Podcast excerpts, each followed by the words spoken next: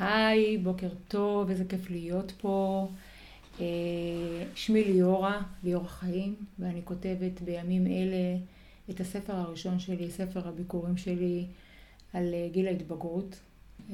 זה ספר שאני כותבת אחרי המון המון המון המון שנים של התעסקות עם הגיל הזה. זה בעצם מה שאני אוהבת לעשות כל החיים שלי. יש לי ניסיון של אלפי שעות מתבגרים, מה שנקרא. יש לי גם 4 מתבגרים שלי, פרטיים ומדהימים, שגם הם לפעמים מעצבנים כמו כל המתבגרים. הספר שלי הוא ספר שאני סיימתי לכתוב אותו, הוא נמצא כרגע בעריכה, שמשלב בעצם את סיפורי החיים שלי כמתבגרת, שלא היה להגיל התבגרות פשוט. בבית מאוד מורכב, מה שנקרא, קראתי לו בית פרימיטיבי, אבל בית עם המון אהבה. אבל הייתי מתבגרת מאוד מאוד שמנה, ומתבגרת שעברה המון שיימינג, ומתבגרת שקראו לה פרסייה, סעירה, שחורה וכו'. והיום אני פשוט מצליחה בטיפול שלי באמת באמת להתחבר למקומות שהנוער נמצא בהם. והספר הזה, המטרה שלו היא כל הזמן לחבר בין העבר של כולנו כהורים. כי אנחנו בסוף מביאים את העבר שלנו לתוך ההורות שלנו, ואיך אנחנו מצמצמים את הפער הזה לתוך העולם של המתבגרים היום, שאנחנו מאגרים לעולם שלהם. וזה ספר עם המון המון נשמה, ולכן קראתי לו ג'ונם, שזה נשמה בפרסית. והספר הזה זה ספר חינוך, שבשיטה שלי, שמדברת על חינוך עם נשמה. וזהו, ואני שמחה מאוד מאוד להיות פה. ברוכים הבאים לפודקאסט שלי. אני שרון, מדריכת הורים, ותודה רבה לכל מי שחוזר ושומע, ותודה לכל המצטרפים החדשים, שלטובתם נגיד שזה פודקאסט שעוסק בעולמם של מתבגרים, והמטרה שלו היא לייצר גשר מחבר בין ההורים למתבגרים. היום יש לי באולפן את ליאורה, ואנחנו עוסקות היום, הנושא של הפרק הוא השפעת המדיה על גיל ההתבגרות, פרק מאוד מאוד חשוב. ליאורה, טוב שבאת ותודה שבאת, ובואי תציג את עצמך בבקשה. היי, אז אני אציג את עצמי ככה קצת באופן קצת יותר רשמי. אז גם אני מדריכת הורים. אני אחרי שירות של 25 שנים כקצינה באגף התקשוב, שהשירות הזה זימן לי כל כך הרבה אתגרים. באמת החיבור לשטח הכי חזק שיכול להיות מבחינתי. דיברנו על זה וסיפרתי לך שבתפקידים שבהם עסקתי, בתפקידי פיקוד, הייתה לי הזדמנות באמת להיכנס לכל כך הרבה בתים, בביקורי בית ממש מאתגרים, לטפל, לגעת, להציץ, ככה אני קוראת לזה, להציץ לנשמה שלהם, ובאמת להיות שם על עזרה, ושם החלטתי שזה מה שאני אעשה, וסיימתי הדרכת הורים לפני 7 שנים, אני בוגרת MA בחינוך מיוחד, למדתי פסיכולוגיה חיובית, הנחיית קבוצות, סיימתי גם בשגרירות האמריקאיות קורס של מנטורים, ממש קורס של כמעט 3 שנים, שאני מסיימת את הסופרוויז'ן שלו עכשיו. סיימתי השבוע, אתמול, תעודת הוראה לחינוך העל יסודי, ואני בשנה הבאה מתחילה משרה בבקרים, כי מתפנה לי הבוקר, ואני הולכת לרכז את תחום החינוך המיוחד בתיכון אוסטרובסקי, ולנהל מרכז למידה לתלמידים מתבגרים בחינוך המיוחד. והקליניקה שלי מתעסקת באמת באמת בגיל ההתבגרות החדש, באתגרים של גיל ההתבגרות החדש ובמענים הנכונים שאנחנו צריכים לתת להם, וחלק מהם זה גם מיניות, ולכן גם סיימתי הכשרה של מיניות לגיל ההתבגרות. אני חושבת שבכלל כל העולם שלהם היום בעקבות המדיה מעוות, קשה. אני קוראת לה המדיה היום במובן של המתבגרים פגיעה רב מערכתית. ואנחנו נדבר על זה ונסביר למה. אבל זאת אני, ובאמת באמת כל מה שאני אוהבת לעסוק בו זה גיל ההתבגרות, ובדגש על המומחיות ועל החיבור לשטח ולמציאות שלהם, ועל מענה שאפשר באמת ליישם אותו. גם בצד של ההורים וגם בצד של המתבגרים, ובשיטת הטיפול שלי אני מטפלת גם במשפחה, זאת אומרת, גם בהורים וגם במתבגר או במתבגרת, קצת מאפשרת להם מקום פתוח לשיח. שבוע שעבר היה לי מתבגר חמוד שהגדיר אותי מטלוגית, ושאלתי אותו, מה זה מטלוגית? אז הוא אמר לי, תקשיבי, הייתי אצל פסיכולוגית הרבה שנים, לא עזרה לי, רק הרגיזה אותי. והסברתי לו שזה שיטת טיפול של פסיכולוג, זה לא שהיא הרגיזה אותו, היא פשוט אפשרה לו לשחרר את הרגשות שלו, ושזה חלק מתהליך שהוא מאוד חשוב. אז הוא אמר לי, פה אני מרגיש שאת מטפלת בי, אבל את גם מטפלת וגם פסיכולוגית, אז את מטלוגית. אמרתי לו, אוקיי, אז זה, כנראה שאני אשתמש בטייטל הזה. זה אחלה טייטל. קודם כל, זה גם שייך לעולם החדש. נכון. לגמרי. זה גם וגם וגם וגם. זה העולם של הגם וגם. נכון. אבל עלה לי, כשדיברת, עלה לי בראש, אמרתי, את בעצם מכירה את הנוער לאורך שנים. נכון. זאת אומרת, את רואה את ההתפתחויות החדשות, כי אם את 25 שנה בצהל פוגשת אותם קצת ככה בשלהי, בגיל ההתבגרות המאוחר שלהם, זה לא כל כך מאוחר, זה גיל ההתבגרות שלהם. זה עדיין גיל ההתבגרות, לא, זה כבר, אם זה אנחנו מתחילים בגיל 8-9. אבל הם עדיין מגיעים היום בגיל 18, אבל פחות בשלים מהגיל 18 שאנחנו הגענו.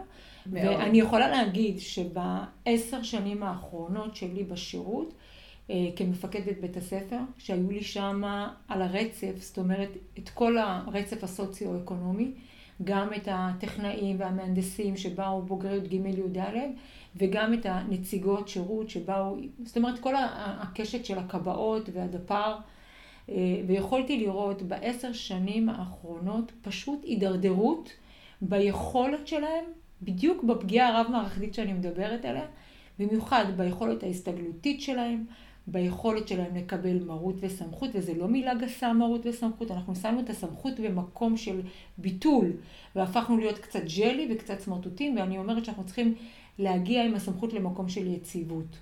כי אם אנחנו לא נהיה יציבים, אנחנו לא נמצאים בעצם.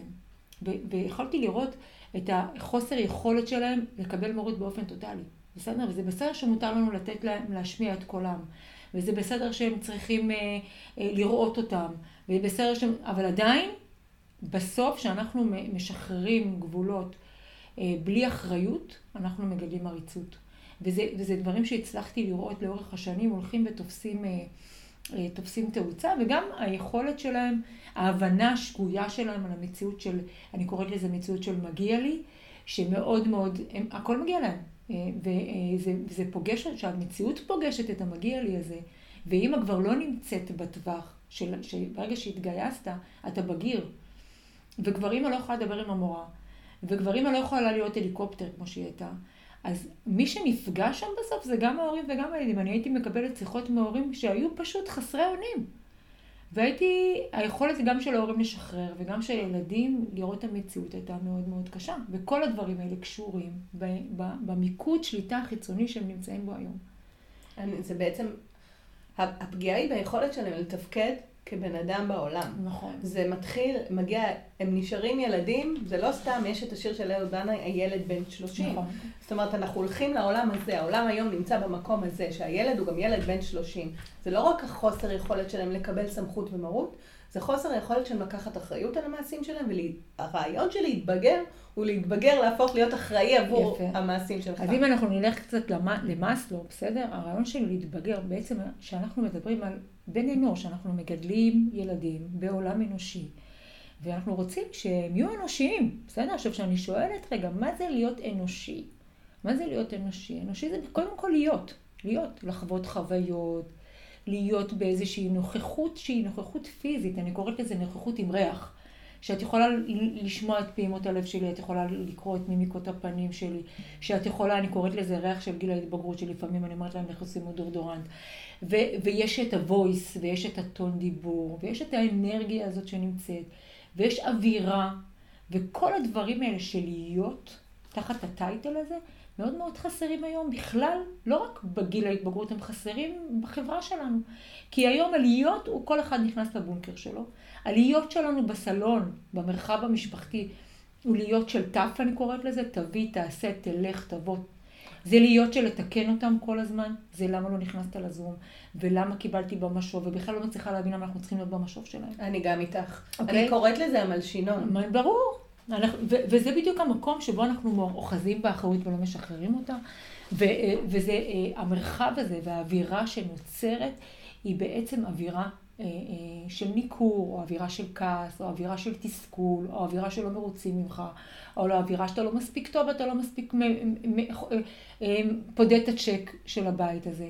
ותמיד אני אומרת להורים, שהילד שלך הולך אצלך בבית, תשאל את עצמך שאלה אחת פשוטה, איזה קטר יש לו על הראש? האם הוא הנסיך, כפרה עליו, שזה קטר מאוד לא טוב להיות בו, כי זה קטר שמרים אותו ומבדיל אותו מהחברה, וזה בדיוק הקטר שמגדל את המגיע לי, שמגיע אחר כך למציאות ומקבל אותה לפנים. או האם יש לו איזשהו, או שאולי הקטר שלו זה הנודניק, המרדן, העצלן, הדחיין, אוקיי? או שאולי הקטר שלו זה השקט, הביישן, שכל הכתרים האלה הם כתרים שאנחנו, דרך הכתרים האלה מעצבים את האישיות שלהם. ותשאלו את עצמכם את השאלה אם זה האישיות שרציתם לעצב עבורם. אז רגע, אני רוצה להדגיש את זה. מי ששם את הכתר הזה, זה ההורה. ברור, זה לא שהילד, רגע, זה לא שהילד מסתובב עם הכתר הזה ועם התווית הזאת. אנחנו אלה שבעצם מאז שהם קטנים שמים עליהם את התווית הזאת, ולכן הוא מסתובב עם הכתר הזה, ואנחנו בעצם כל הזמן אומרים לו על עצמו דברים, ואז בעצם הוא נהיה כזה. זה מין נבואה שמגשימה את עצמה. זה לא נבואה שמגשימה את עצמה, זה המראה שאנחנו שמנו להם, זה הסיפור שאנחנו סיפרנו להם על החיים שלהם. יש להם קופסה בתוך הראש, או קופסה שחורה, שכל מה שאני אמרתי, וגם מה שהרגשתי, הם רואים ברנטגן. אני אוהבת מאוד שאומרים לי, לא אמרתי לו את זה, לא צריך שתגידי. מסרים עוברים, 93% מהמסר עובר לא באמצעות מילים. באמצעות שפת הגוף, באמצעות התחושות, באמצעות דיבור, מספיק קמת במצח בשביל להעביר מסר מאוד, מאוד ברור, אפילו יותר ממילה. ושהקופסה השחורה הזאת מתמלאת בתחושה של אני ביישן, כי זה מה שאמא שלי אמרה עליי, אז אני נהיה ביישן, מאוד פשוט. ואם אני עצלן, אז אני מוכיח לה, רק אני מוכיח לה שמה שהיא אומרת זה נכון.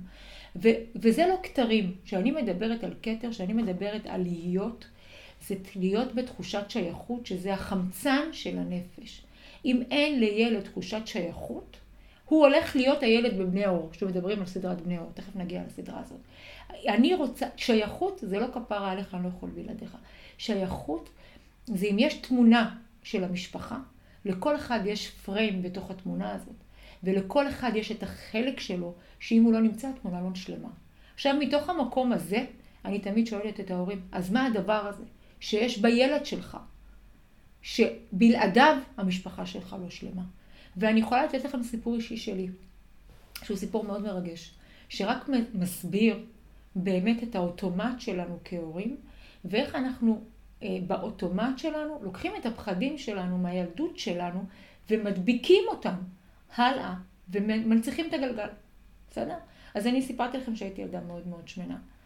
ובמעלה השנים, עשיתי לפני 11 שנים, הורדתי 50 קילו, כי החלטתי שעשיתי שינוי בחיים שלי, וכל הנושא הזה של אכילה והשמנה, זה משהו שליבה אותי. אחד הפחדים הכי גדולים שהיו לי כאימא צעירה, שהילדים שלי היו שמנים. ברור. זה היה הפחד שפשוט הרג אותי.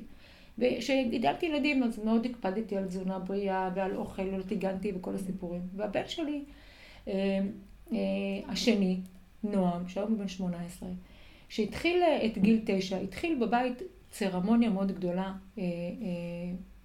מריבות בין אחים איומות. הייתה לו אחות, הייתה לו כפרה עליה, עדיין יש לו את שירה שלי,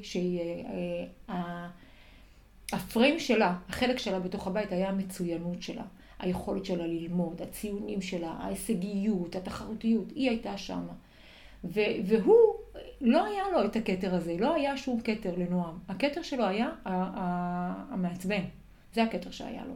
למה זה הכתר שהיה לו? כי הוא כל הזמן היה האמיץ מתוך הרביעה שלי, שאמר לי, אמא, תתעורר על החיים שלך, כי את לא רואה אותי, אין לי כתר. הכתר שלי, זה הנודניק, אז אני נודניק. איך הוא אמר לך את זה? בצעקות, במריבות, בלא מוכן להתלבש בבוקר, הייתי אז בצבא, הייתי צריכה לתקתק אותם, להגיע לשים אותם, והוא תמיד היה במיטה, ולא קם, וקלאמזי, ולא משתף פעולה, פשוט לא משתף פעולה. והוא התחיל באיזשהו שלב מאוד מאוד להתעסק עם אוכל, מאוד היה רוצה דברים מיוחדים, לא את האוכל הסטנדרטי, ואני כל הזמן שמתי על זה ברקס. לא ראיתי, נשארתי עיוורת. מה ראיתי? ראיתי את הפחדים שלי. ושמתי על זה ברקס ולא הסכמתי לתת לו להביא את הפריים שלו בתוך התמונה. ושהוא רצה לבשל, אני סירסתי את זה. אמרתי לו, לא, אתה מלכלך, אני לא יכולה עם הלכלוך הזה.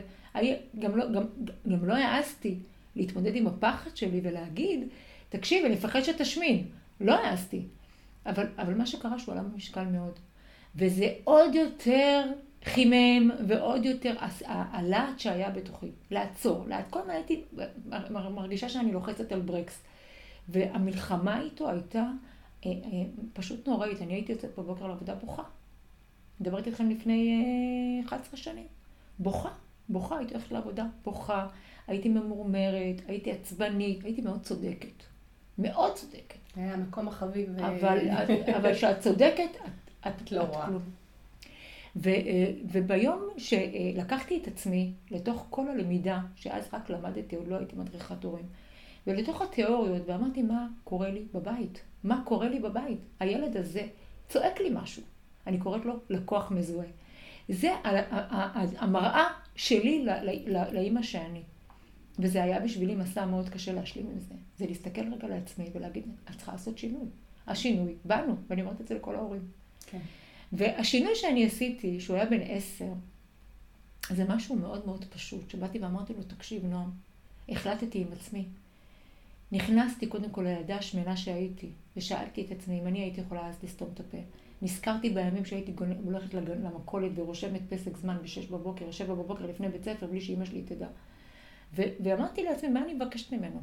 אני לא יכולה לבקש ממנו את זה. ואמרתי, או שהוא יהיה ילד שמן, שמרגיש שייך ואהוב בבית שלו, או שהוא יהיה ילד שמן, ויהיה לי פה כאוס, ואני אפסיד אותו. והחלטתי לעזוב את זה. היה לי מאוד קשה, אני מודה. אבל אמרתי שאני חייבת לעשות את זה. וישבתי לארוחת ערב ואמרתי לו, תקשיב נועם, מהיום, יום שישי ויום שבת, אתה אחראי על בישול הארוחה של שישי צהריים, שבת צהריים.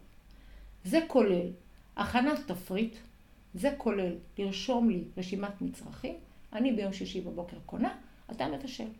זה היה הדיון. מאותו היום, אני אומרת לכם, זה כמו קסם, מה שקרה לי בבית. כי זה היה הפריים שלו בתמונה.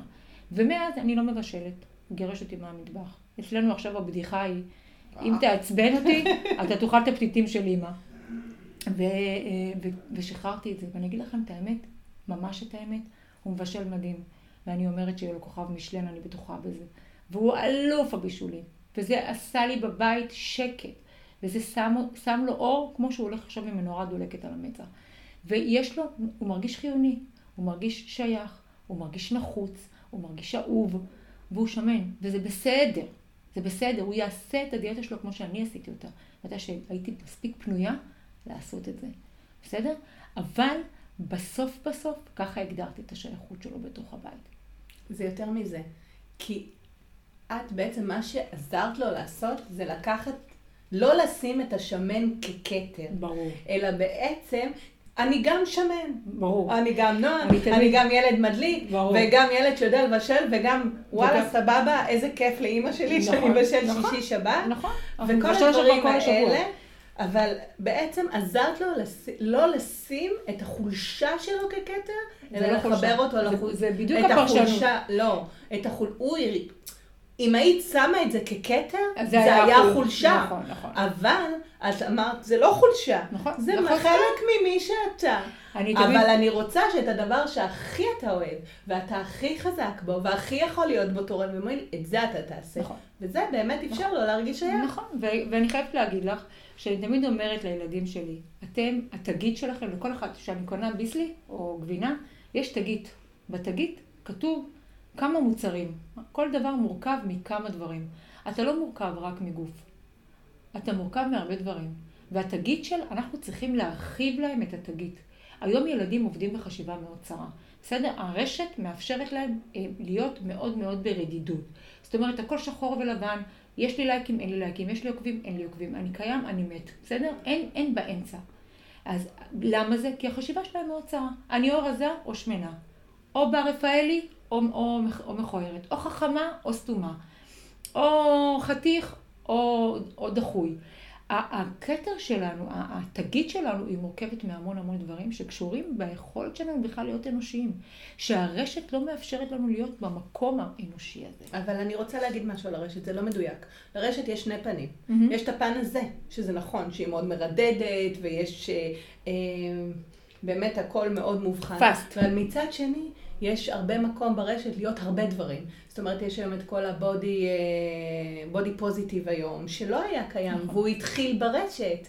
ויש היום גם את כל הסיפור של הג'נדר, שדיברתי עליו בפרקים הקודמים, שגם מאפשר היום להרבה אנשים להביא את הזהות שלהם, להתחבר מהרבה מאוד מקומות. זאת אומרת, יש לרשת גם וגם. אנחנו ההורים שלנו, התפקיד זה לתווך אותם למקומות שהרשת בהם היא מיטיבה. מיטיבה, אבל היום הרשת, וגם דרך אגב, למה קשה לנו לכוון אותם? כי גם אנחנו דרך אגב, כבני אנוש, מושפעים מאוד מאוד מהרשת. כי אם דיברנו על להיות בתוך האנושיות, אז בואו נעבור רגע ללחשוב, שזה גם משהו באנושות, בסדר? והיום אנחנו לא נמצאים, לא רק אנחנו, אלא גם הילדים שלנו, במקום של עצירה ומחשבה, לצורך בחירה, לצורך הבאת הרצון שלנו או העדפה שלנו. היום אנחנו הולכים כמו עדר. אנחנו הולכים כמו עדר אחרי הטרנדים. גם אנחנו וגם הם. המקום הזה שאני אומרת לילדים ולמתבגרים, עצור, למה את במעגל החברתי הזה? אתה נמצא שם סובל, אתה מרצה, אתה לא מי שאתה, אתה לא מעז להשמיע דעתך. למה אתה במעגל הזה? למה? לא בחרת להיות שם. למה אתה? אין להם את האומץ היום להגיד, אני לא רוצה להיות בחבורה הזאת, כי זו החבורה שווה, so called במרכאות. אוקיי? היכולת שלהם להגיד מה אני מעדיף, היא כמעט לא קיימת. היכולת שלהם לדבר רצונות ולא צרכים, היא לא קיימת. בסדר? היא מאוד מאוד מטושטשת. כל הסיפור הזה של לחשוב בכלל, גם אנחנו עכשיו באים מהעבודה, והילד שלנו גילינו שהוא קיבל במשוב, במלשינון 31, גם יש שם ציון 11, שעוד לא הבנתי מה זה אומר. לא מצליחה להבין את מערכת החינוך. 11? כן, בקורונה היה הרבה 11 או 0. מי שלא הגיש עבודה קיבל 11. מה מספר 11 אומר? לא יודעת, אבל לא משנה. עורר 11, עולה לה סנטה מריה. מגיע הביתה. המפגש הראשון שלו עם המתבגר שלו, או שהוא בכלל בבית, אז הוא רק צורח לו מהחדר. הוא אומר לו, אין לך עכשיו מסך 3 ימים. מה עשינו בזה? זה לא, זה לשלוף. אני תמיד אומרת להורים, קחו סמים, ותשהו תגובה. תעצרו רגע. תחשבו לפני שאתם מגיבים. אני לפעמים אומרת לילדים שלי, אני צריכה לחשוב על זה לפני שאני עונה לך. והם מסתכלים, תגיד לי, מה יש לך? אני אומרת להם, אני שאני כבר מוציאה מילה מהפה, אתם תכבדו את המילה שלי. אני נותנת כבוד למילה שלי. הם נותנים כבוד למילה שלי גם. אבל שאני שולפת וזורקת איומים שאין להם שום קשר, את יודעת, יש לי אדיר מילר מערכון שאומר, צריך להיות תוצאה הגיונית. זה בדיוק זה. אנחנו לא יכולים להעניש כל הזמן בנשק של המסך. זה לא נשק המסך. אני בכלל חושבת באופן כללי שהנישה היא לא... הנישה, התפקיד שלנו. אין לה היום תפקיד בעיניי, כשאתה מגדל מתבגרים, להנישה אין היום תפקיד. להנישה יש תפקיד, אני אגיד לך מהו, להרחיק. להרחיק, בסדר, אני מדברת על זה, כאילו אם אתה רוצה הורות מיטיבה, אתה לא משתמש בהנישה. אני משתמש בתוצאה הגיונית. תוצאה הגיונית, אבל זה קצת טייטל, כי לאנשים מאוד קשה להבין מהי תוצאה הגיונית, או מהי תוצאה טבעית, יש פה שני דברים מאוד שונים. יכול ללמוד משהו על מה שהוא עשה.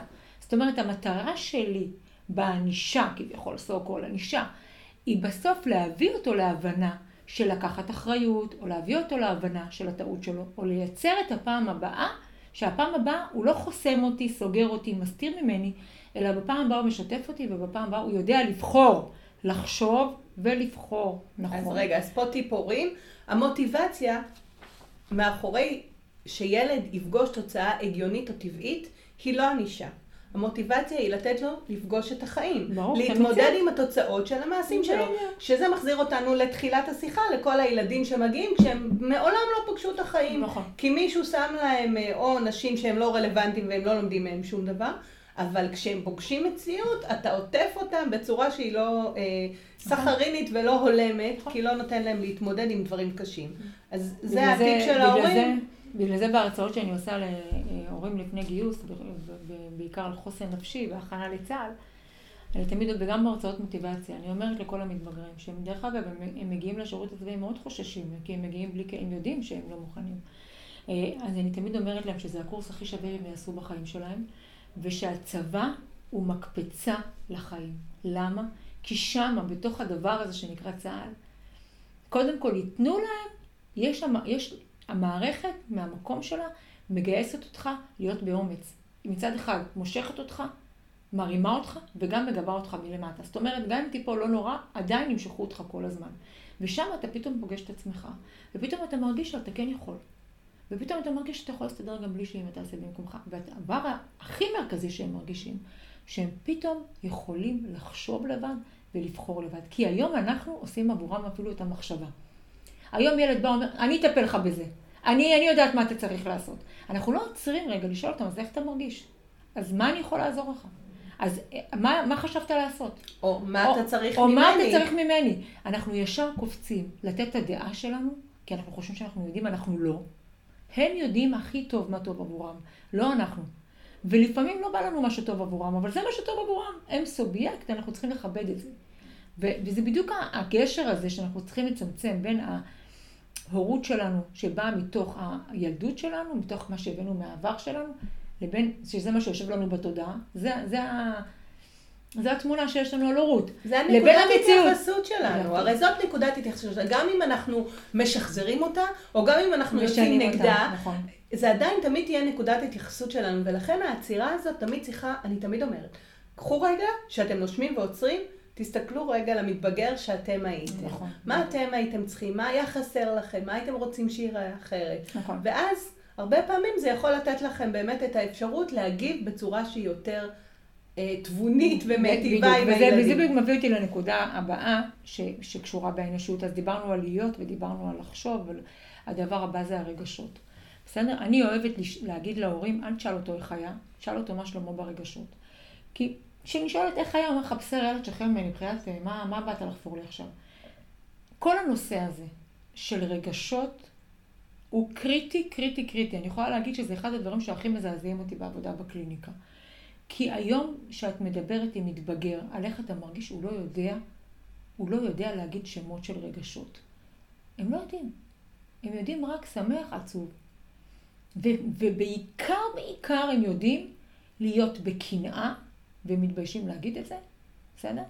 ובדידות שכובשת אותם מאוד מאוד מאוד. וכל הדברים האלה, זה הפגיעה הרב-מערכתית הכי משמעותית מבחינתי, שמגיעים קודם כל בבלבול של הורים בין אמפתיה להזדהות. דבר ראשון, ואני אוהבת מאוד מאוד לתת את ההסבר על מה ההבדל בין אמפתיה להזדהות בדרך הבאה. אמפתיה זה המקום הזה שבו אני מצליחה להיות עבורו, ולא המקום שאני הופכת להיות נטל עליו. ואני אתן דוגמה שתמיד אני אוהבת לתת. אם הילד שלי עכשיו נפל לבור, בבור שחור, ואני באוטומט שלי קפצתי לבור איתו, אני בהזדהות. שאני למטה בבור ביחד איתו, לא רק שלא עזרתי לו לצאת, אלא עכשיו אני גם משקל וצריך עכשיו להוציא את שתינו. אין לי יכולת לעזור לו, לנווט אותו. אין לי יכולת למשוך אותו. אין לי יכולת לעודד אותו שאני קפצתי לבור. וזה מה שאנחנו עושים לרוב. ילד בא כועס, אנחנו נכנסים למראה שחורה ולרחמים. בסדר? אני לא יכולה לעזור לו מהמקום הזה. אם אני אהיה למעלה ואני אזרוק לו חבל, ואני אמשוך אותו, ואני אעודד אותו, הוא יצא, זה מה שהוא צריך. רק ככה הוא יצא מהבור. והרבה פעמים הטשטוש הזה של בין ההזדהות לאמפתיה מבלבל מאוד, ושאנחנו נופלים להזדהות, אנחנו מפילים אותם, ושאנחנו מצליחים להישאר באמפתיה, אנחנו יכולים מאוד מאוד מאוד מאוד לחזק אותם. אז כשאנחנו מדברים על רגשות, אז קודם כל, אנחנו צריכים גם לדבר קצת על תשוקה. הרבה פעמים אנחנו מה-state of mind שלנו, מהדור שלנו של הקביעות של אגד, ובכלל ההבנה שלנו את החיים, שהיא לא נכונה היום. דיברת על גם וגם ברשת.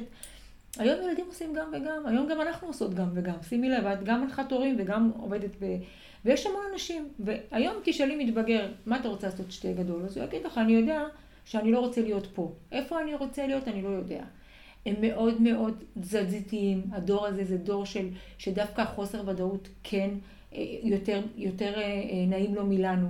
הם לא מחפשים את הקביעות, הם לא מחפשים עכשיו במקום אחד לעבוד, לבוא כל החיים. לא, הם רוצים לזוז. אז רגע, אני יוצרת אותך בנקודה הזאת, כי אנחנו כבר בתוך השיחה, ולא נגענו בנושא של השיחה שלנו, שזה המדיה. ואני חושבת שזה, מה שאת אומרת עכשיו, מה שאמרת עכשיו, כל הדבר הזה של הדור התזזיתי הזה, שהקשב שלו מאוד קצר, שרגיל לעבור מדבר לדבר, להסתובב בין מדיות שונות, זה בדיוק ההשפעה, חלק מההשפעות של המדיה. אז בואו נעבור רגע על ההשפעה. אני עכשיו עוברת לצד השני, ואני מדברת על איך בעצם הטכנולוגיה מעוותת את האנושות, משפיעה על הנפש. אז אם דיברנו על להיות, אז במקום להיות ולחוות, יש לנו בעצם היום הסחה. כל הזמן הם מוסכים.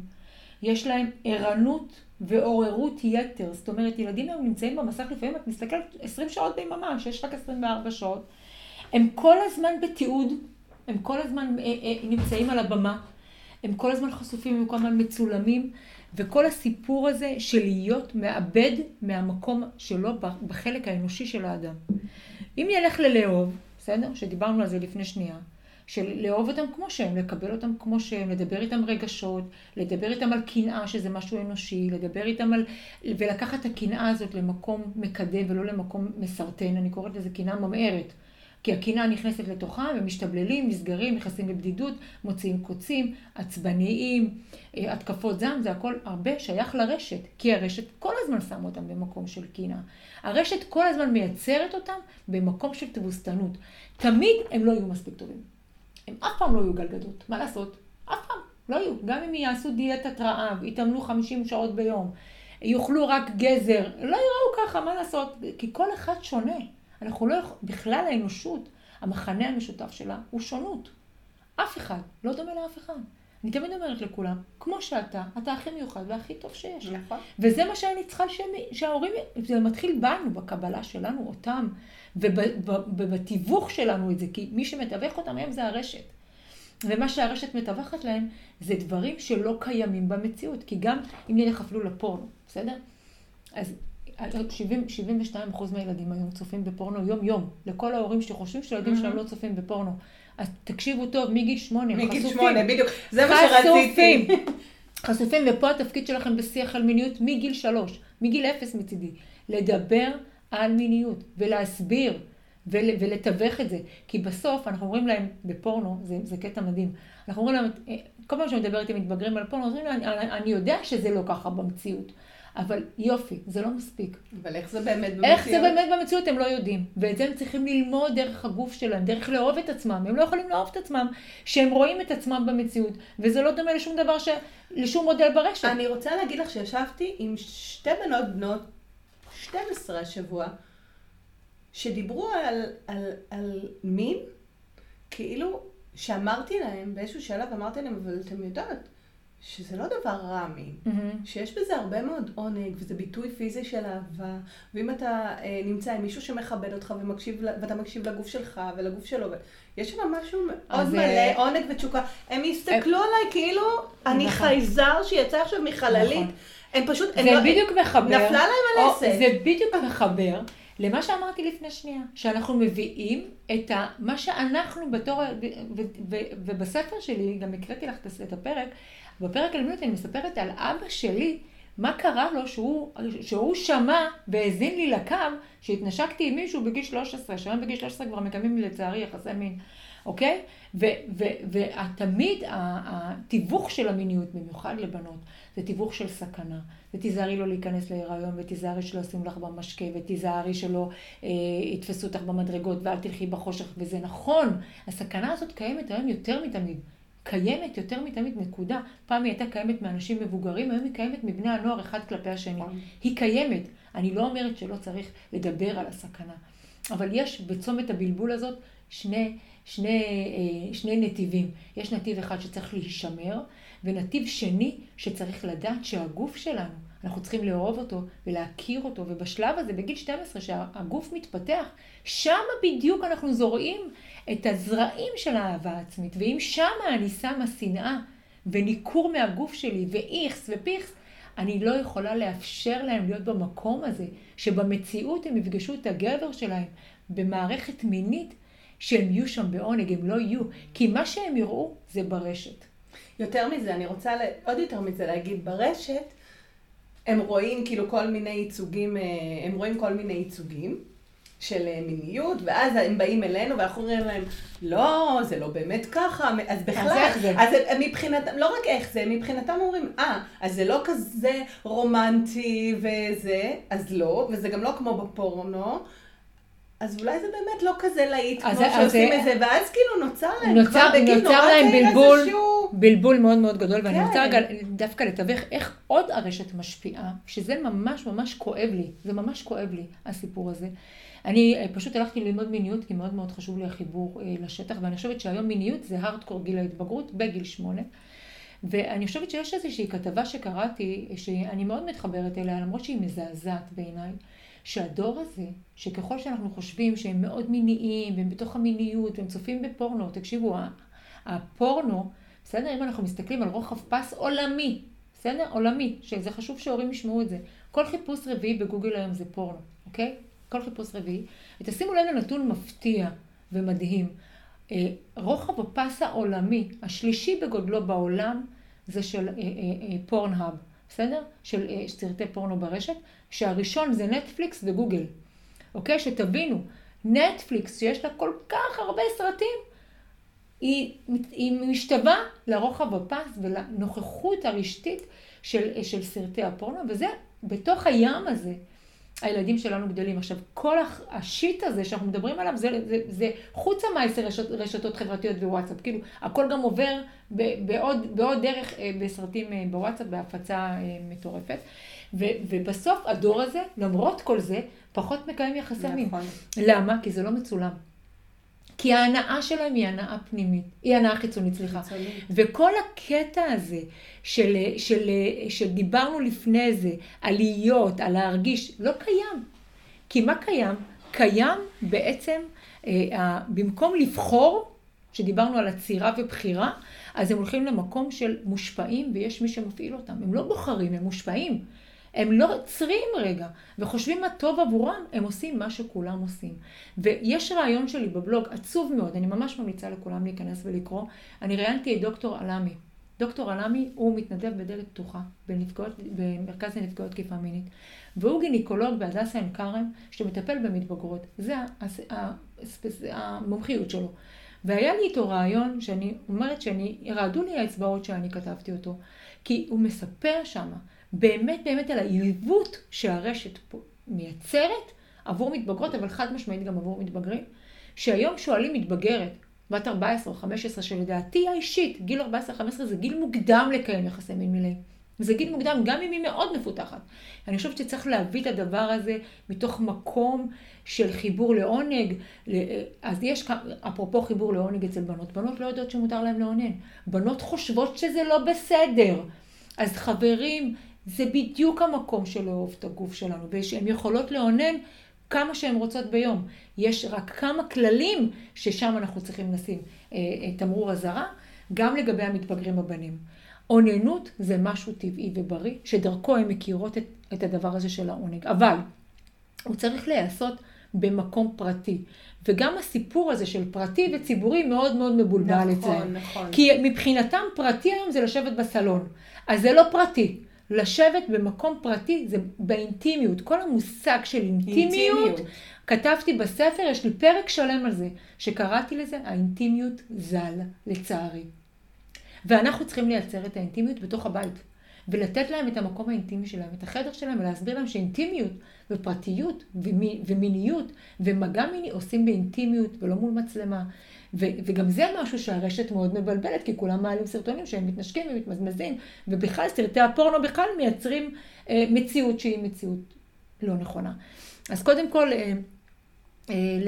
מותר לעונן, וזה בריא לעונן, ואין איזה, אלא אם כן, כל עוד העוננות, גם בקרב הבנים וגם בקרב הבנות, לא נעשית עם אביזרים, לא נעשית שהיא פוצעת או כואבת או שורטת או מדממת וכו', ולא נעשית ממקום שהיא משאירה אותך בבית. זאת אומרת, אם מתבגר או מתבגרת, כל היום עסוקים במתי אני אונן, ובגלל זה הם לא בפעילות, זה מתחיל להשתלט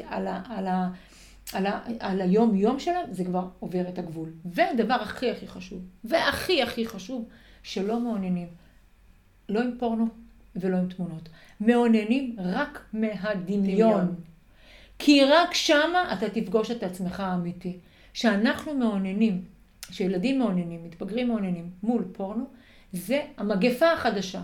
כי יש לנו מתבגרים בגיל 14 בעוד זקפה. למה? כי זה בסוף.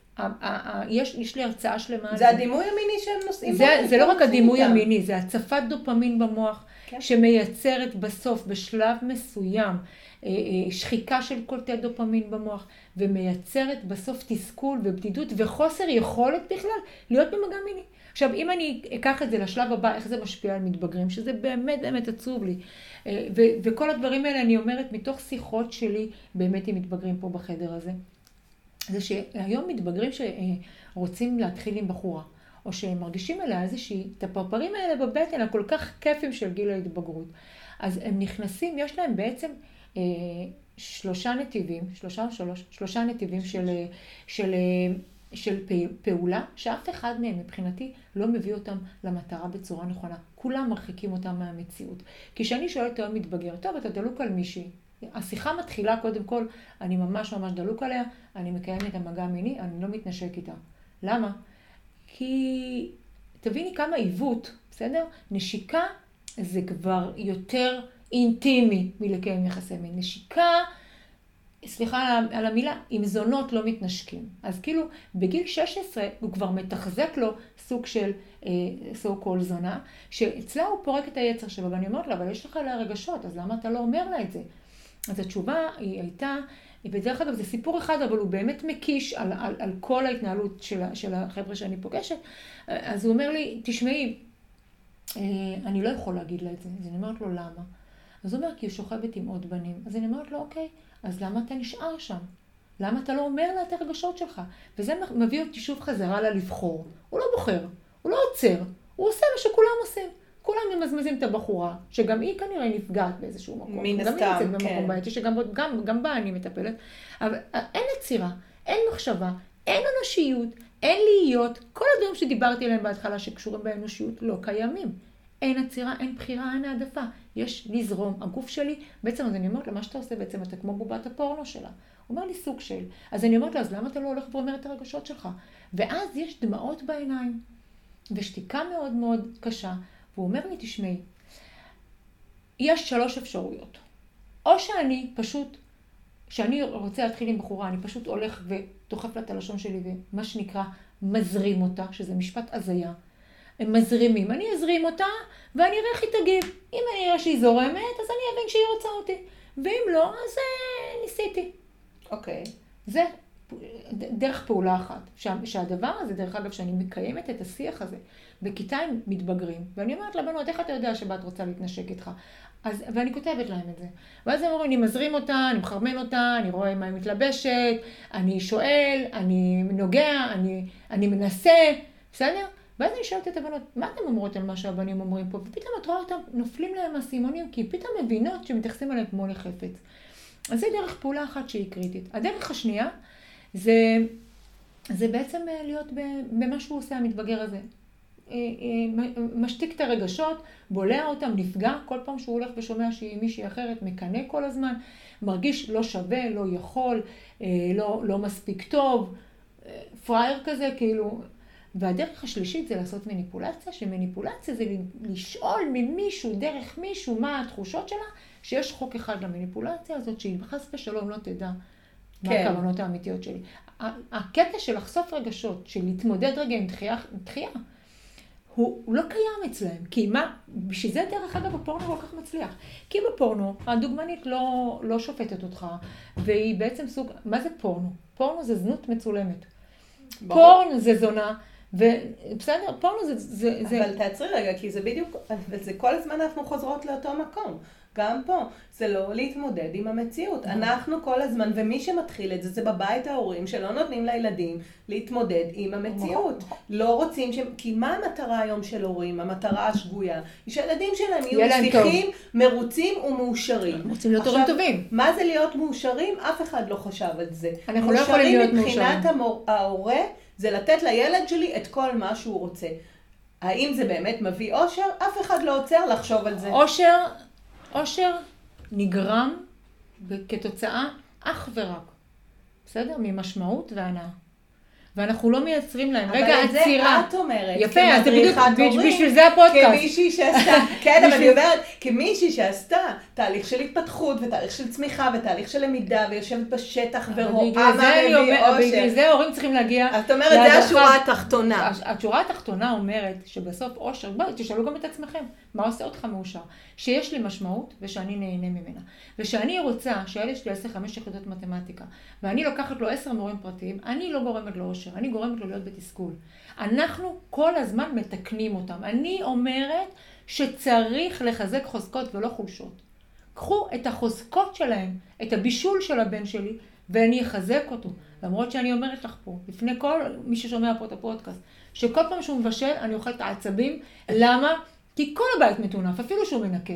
אבל זה לא הניקיון שלי, אבל אני סותמת. אני סותמת, זאת הפשרה שלי. ואני יכולה לזרוק בדיחה, היה אתה עם הניקיונות שלך, תינפת לי את הבית. אבל הוא יודע שזה בצחוק. הוא יודע שאני עושה את ההקרבה הזאת עבורו. הוא יודע שאני היום הקרבתי את המטבח, שזה חלק מהאימהות שלי עבורו.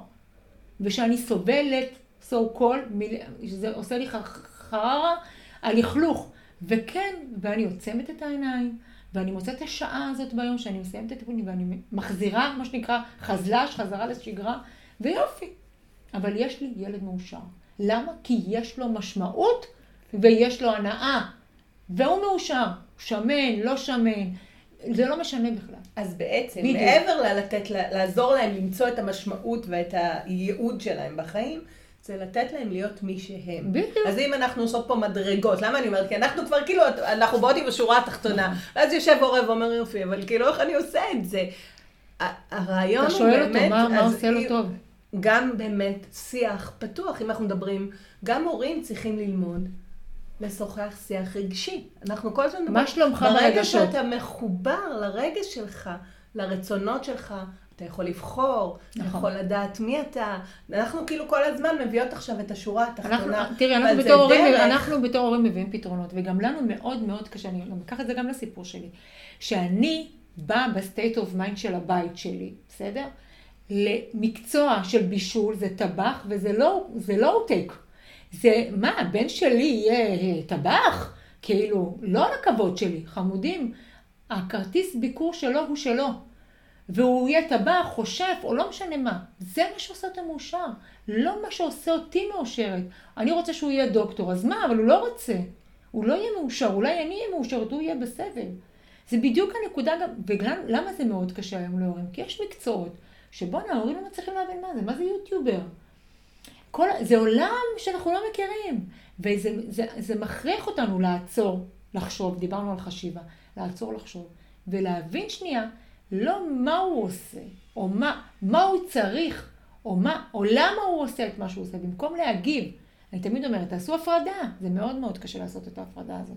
בין הילד הזה שילדתי אותו, הוא מדבר אליי עכשיו, ומנסה להעביר לי איזשהו מסר, לבין התפקוד שלו, שיושב לי בהיסטוריה כל הזמן, ואני מגיבה כל הזמן לתפקוד שלו. וכל הזמן אני מגיבה לקטר הזה ששמתי לו על הראש. ואם אני אדע, לנתק שנייה, אני תמיד אומרת להורים, קח תמונה שלו התינוק שאתה הכי אהבת בעולם, שים אותה מול הפנים על המקרר, ותגיב לילד הזה, תדבר לילד הזה, לא למתבגר שעומד מולך. זה נקרא לראות אותם, זה בדיוק הנקודה שנקראת לראות אותם. ושאנחנו מדברים על השפעת הרשת על האנושות, זה גם בחיבור שלהם לגוף שלהם. אני בשיחה שלי עם המתבגרים שלי, ויש את הטקסט באתר שלי גם, אמרתי לבנים שלי, תקשיבו חמודים, אני יודעת שאתם רואים סרטים כחולים. אז הם אמרו לי, אמא, מה זה סרטים כחולים? אז אמרתי להם, אוקיי, אז קודם כל אני מבינה שאתם רואים, סבבה, אני רואה שאתם מעודכנים שזה פורנו, בפורנו זה לא סרטים כחולים, זה גם אני אומרת לכל ההורים. פורנוגרפיה זה לא סרטים כחולים, זה משהו אחר, אחר, אחר, אלים, קשה, אין שם פנים של אנשים, אין שם בכלל רגשות, אין שם כלום, יש שם רק משהו מאוד מאוד טכני שלא קשור למציאות ומאוד מאוד אגרסיבי ומאוד מאוד רחוק, רחוק, רחוק מהמציאות. וזה גם מחזיר אותי לשיחה שלי עם דוקטור אלעמי, ותכף אני אגיד לך, אבל בשיחה שלי עם המתבגרים שלי, אז זה לא שיחה אחת, היו הרבה שיחות, אבל המסרים שאני מעבירה הם קודם כל על כבוד ועל מה זה, שזה זנות בעצם, ושלא מצלמים את זה, אבל גם על הקטע הזה, שאני אומרת להם שאתם תדעו שתהיה לכם חברה, אבל אתם תראו איתה במגע מיני, היא לא תראה ככה. גוף של אישה, אני מראה לה, אתם כל מה צוחקים לי על הצלולית שיש לי בישבנים. לכולם יש צלולית, ולכולם יש שערות, ולא כולם מבריקות, ויש איקאות אור ושחורות אור, ושעירות יותר ושעירות פחות, ועם פיצונים, ועם חדשקונים, ועם שומן, וכל אחת שונה. אתם לא מקיימים יחסי מיני בובה או עם גוף, אתם מקיימים את היחסי מיני עם הבן אדם, עם הרגשות שלו. וגם היא כלפיכם. בדרך אגב אני אומרת להם, אני אמרתי להם את זה בצחוק, רק שלא תחשבו שמה שיש לכם שם זה לא בסדר, שאתם הולכים לשירותים ומסתכלים מה ש... אני חיתלתי אתכם, אני יודעת מה יש לכם שם. זה לא... מה שיש לכם זה פיין. זה פיין. כי מה שיש שם זה לא פיין. ואני יכולה להגיד לך שיש לי מתבגר בן 19, שהגיע אליי אחרי שאימא שלו אמרה לי, שמאז שהוא קיבל את הצו גיוס וביוד ג' הוא בדיכאון, שמשהו לא בסדר עם הילד, כנראה בגלל הצבא. שהוא הגיע אליו, התחלתי לדבר איתו, הבנתי שאין שום בעיה עם הצבא, הוא דווקא מאוד מאוד חיכה להתגייס, והיה מאוד סגור על עצמו, והרגשתי שאין שום בעיה עם זה. ואז, שאנחנו קצת נפתחים, אז השיחה הלכה למיניות, הוא אמר לי, יש לי בולבול, הוא לא אמר, אני אצטט אותו, כי זה, יש לי זין קטן. ואז אמרתי לו, אוקיי, יש לך זין קטן, בוא, איך אתה יודע? בוא תמדוד, לך תמדוד, תחזור, תגיד לי מה... ובסוף באה ואומרת, שמי, יש לי 14 סנטימטר. את יודעת, אני מסבירה להם, בסוף נרתיק של אישה הוא משהו כמו בין 10 ל-12 סנטימטר. לאן אתה רוצה להגיע? לאן אתה רוצה להגיע? כאילו, ההבנה המעוותת שלהם, קודם כל, ברור שהוא משווה את עצמו לסנטון של הפורנו, ותראו איך זה מכניס, הוא כבר 3 שנים בדיכאון. מה זה עושה לדימוי העצמי שלו, לאהבה שלו את עצמו, ליכולת שלו? הוא מגיע למערכת מינית ממקום מדופרס, ממקום שהוא לא מספיק טוב. ממקום שהוא רוצה חושך אולי, בסדר? הוא לא ייהנה. עכשיו, מה הדבר הזה עושה? הוא מכניס אגרסיה, מכניס אותם להיות... מה הם עושים? הם הולכים לשתות, כי נוח, ככה הם שוכחים. אז הם מאשנים, וככה זה... הכל מתערבב, הכל מתערבב. זה יותר ממכניס אגרסיה, זה מכניס... זה מחשבות שהופכות להיות מחשבות מעכבות, שהופכות להיות חרדה. ברור, ברור. ואז חרדה זה כבר חרדת ביצוע. נכון, וחרדת ביצוע, ובואי נעשה מין רק בחושך. נכון. כדי שלא תראי שיש לי קטן, שזה 14 סנטימטר, שזה לגמרי נורמלי. זה נורמלי, נורמלי פלוס. אחרי, מעבר לזה, זה לא רק זה, זה גם בכלל הדחיינות של בכלל, דיברנו על חוסר, לא עושים מגע מיני, הם מקבלים את היצר, מספקים את היצר דרך הפורנו, והם גם מתמכרים לזה, וזה הולך ונהיה כל הזמן יותר. אני חייבת להגיד לך שאחד הטרנדים החדשים, תכף נספר לך על הטרנדים של הבנות, אחד הטרנדים החדשים של הפורנו, זה שתי פינים נכנסות לפות אחת. אתם מבינים שזה כאילו משהו שלא, זה לוקחים כדורים בשביל, זה לא קיים, אבל זה התמונת מציאות שלהם. ובסוף, כל הסיפור הזה מייצר, רק מנחיח כמה שיח הורי חייב להיות, וכמה חיבור גם לעונג ושיח חיובי על מיניות, וגם לתת את הברקסים, זאת אומרת, גם להסביר, גם את צריכה להישמר, אבל גם כשאני מדברת על אבא שמדבר עם הבת שלו, הוא יכול לתת לה נקודת מבט גברית, שאמא לא יכולה לתת. עכשיו, זה קשה מאוד לעבוד, בשביל זה כתבתי בספר בדיוק איך עושים את זה. אני מנסה ממש לתת את כל הדברים, אבל זה קודם כל מתחיל בנו כהורים, עוצרים, חושבים ומגיבים נכון. הדבר האחרון שאני רוצה להגיד לך על הסיפור שראיינתי את הרופא הזה, ד"ר אלעמי, זה על הקוד הפוטי החדש. את מבינה שהיום זה הגיע למצב שבנות מסירות שיער, את שיער הערווה שלהם בצורה מלאה, ואז מה שהן פתאום מגלות זה את הפוט שלהם, והן מסתובבות עם מראה, וזה איכס. הגוף שלהם הופך להיות איכס, המקום הזה שאמור לייצר להם עונג הופך להיות איכס, ואז הן מתחילות בניתוחים לעיצוב הפוט, ובהלבנלי, הלבנלי זה... תכירי נעים מאוד, זו מעבדה חדשה שנפתחה פתח תקווה, ששם הם עושים את כל האור ורוד, גם את האנוס. הם צובעים, זה כאילו, זה הזייתי, זה הזייתי, זה פשוט הזייתי, זה פטריאכלי. זה לא פטריאכלי, זה חד משמעי, מגיע דרך אגב מהרשתות. זה השפעה של הרשת. זה השפעה ישירה, כמו אלה שהולכות משנות את השפתיים, את הזה, מעצבות את עצמם מחדש. אבל זה כבר עלה מדרגה. זה עלה מדרגה, ואני אגיד לך מה מצער אותי, שלמרפאות האלה מגיעות, מתבגרות עם האימהות שלהן. ומשפט כמו תראה חפות שלה נראית, זה משפט שהוא משפט אז הייתי, אבל הוא קורה. עכשיו, נכון שזה לא כולם, ונכון שזה באמת קצוות, אבל לפי מה שאנחנו מבינים מהרשת, הקצוות האלה מאוד מאוד מהר הולכות להיות מרכז. ואני רוצה להיות שם ראשונה, לפני הדבר הזה. אני רוצה לשים את שכבת מגן הנפש ראשונה. אם אני בתור הורה יהיה ראשונה וארפד את שכבת הנפש שלהם בנקודת ייחוס משמעותית למציאות, זה יהיה העוגן שלהם לבחון את המציאות בצורה נכונה. אבל אם אני לא אהיה שם, תהיה שם הרשת. ושהרשת תהיה שם, זאת תהיה נקודת הייחוס שלהם. ונקודת הייחוס הזאת היא נקודת ייחוס בעייתית אנושית למתבגרים שלנו. בסדר? גם כל הסיפור הזה של רגשות. אם אנחנו מדברים על רגשות, רגשות היום זה אימוג'י. זה רגש בלי נשמה. בסדר? כל הסיפור הרגשי הוא מטורף מבחינת הרשת. פרקים רבים ידברו בנושא. אנחנו יכולות לדבר שמיים. תנו לי רק לדבר על הנושא החביב עליי, מתבגרים. אבל באמת כבר עברו הרבה זמן. מה שאני כן רוצה שנייה רק להגיד, בשיח ההורים המתבגרים על פורנו ועל סקס, מאוד חשוב להגיד להם להיות בתקשורת תוך כדי קיום יחסי מין. הם חושבים שזה צריך לעשות בשתיקה או בגניחות. לא, אפשר לדבר, לדעת איפה מרכזי העונג שלך, לדעת שאתה יכול לבקש, לדעת לשאול את בת הזוג שלך אם נעים לה, אם טוב לה, לשמור על ערוצי התקשורת פתוחים. זה לא יכול לקרות אם לא יהיו ערוצי תקשורת פתוחים בבית, קודם כל עם ההורים. וגם חינוך למיניות, כי אותו מתבגר חמוד שהיה בדיכאון על הגודל של איבר המין שלו, אמר לי, בנות צריכות זין גדול, ואז הסברתי לו שבנות לא צריכות זין גדול בשביל לגמור, שזה גם משהו שגם הבנות לא יודעות וגם הבנים.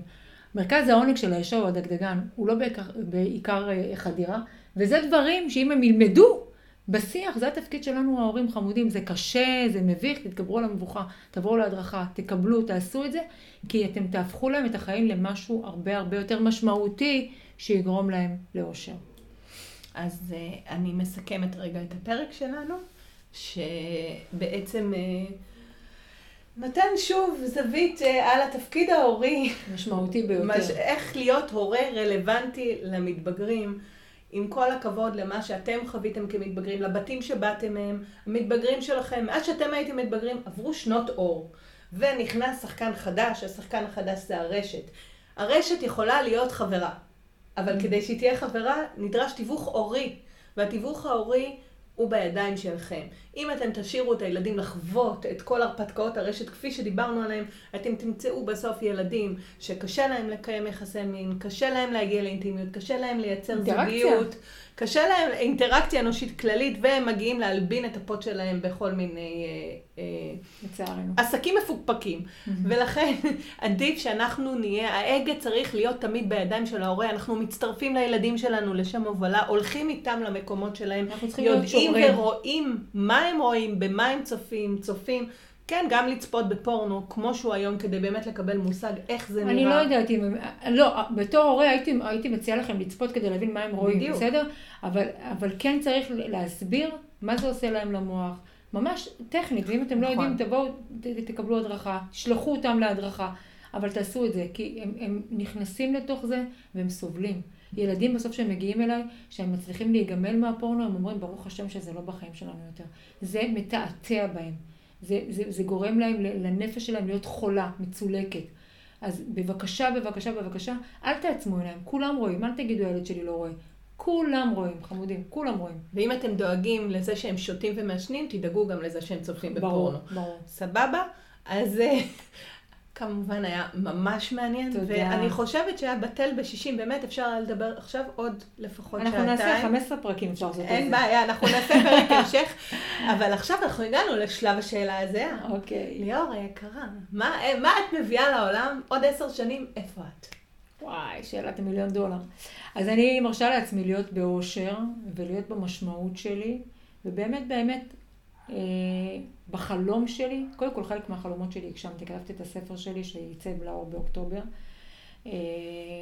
החלום שלי באמת הוא להיות גורם משמעותי שהוא מומחית בתחום הזה של מתבגרים בעידן החדש, של הדרכת מתבגרים בהורים בעידן החדש, להיות איזשהו מותג, ממש מותג, שבאמת מביא כלים עד כאן נהיים, לא מה שיש בגוגל, לא ספרות שהיא מכובדת וחשובה, אבל אנחנו צריכים היום כלים אחרים. אנחנו צריכים היום עידן אחר, הורים אחרים, ילדים אחרים. צריך כלים אחרים, צריך הבנה אחרת, צריך תקשורת אחרת. והרצון שלי בעוד 10 שנים זה להסתכל אחורה ולהגיד לעצמי שהצלתי הרבה הרבה ילדים. והצלחתי לייצר את הגשר הזה שבין ההורים למתבגרים שלהם, בין הילדים שלהם, ולהביא אותם למקום שהם יצליחו להבין מה המשמעות של כל אחד, ואיך הם מגיעים כל אחד לאושר שלו. כדי שתהיה לנו בסוף חברה יותר טובה. כי אם אני מסתכלת היום על דור האלפא, שהם ילדים הקטנים שלנו, דור האלפא זה הדור שיעשה פה את השינוי האנושי, השינוי של האנושות. וזה דור שיסבול מחוסר שייכות.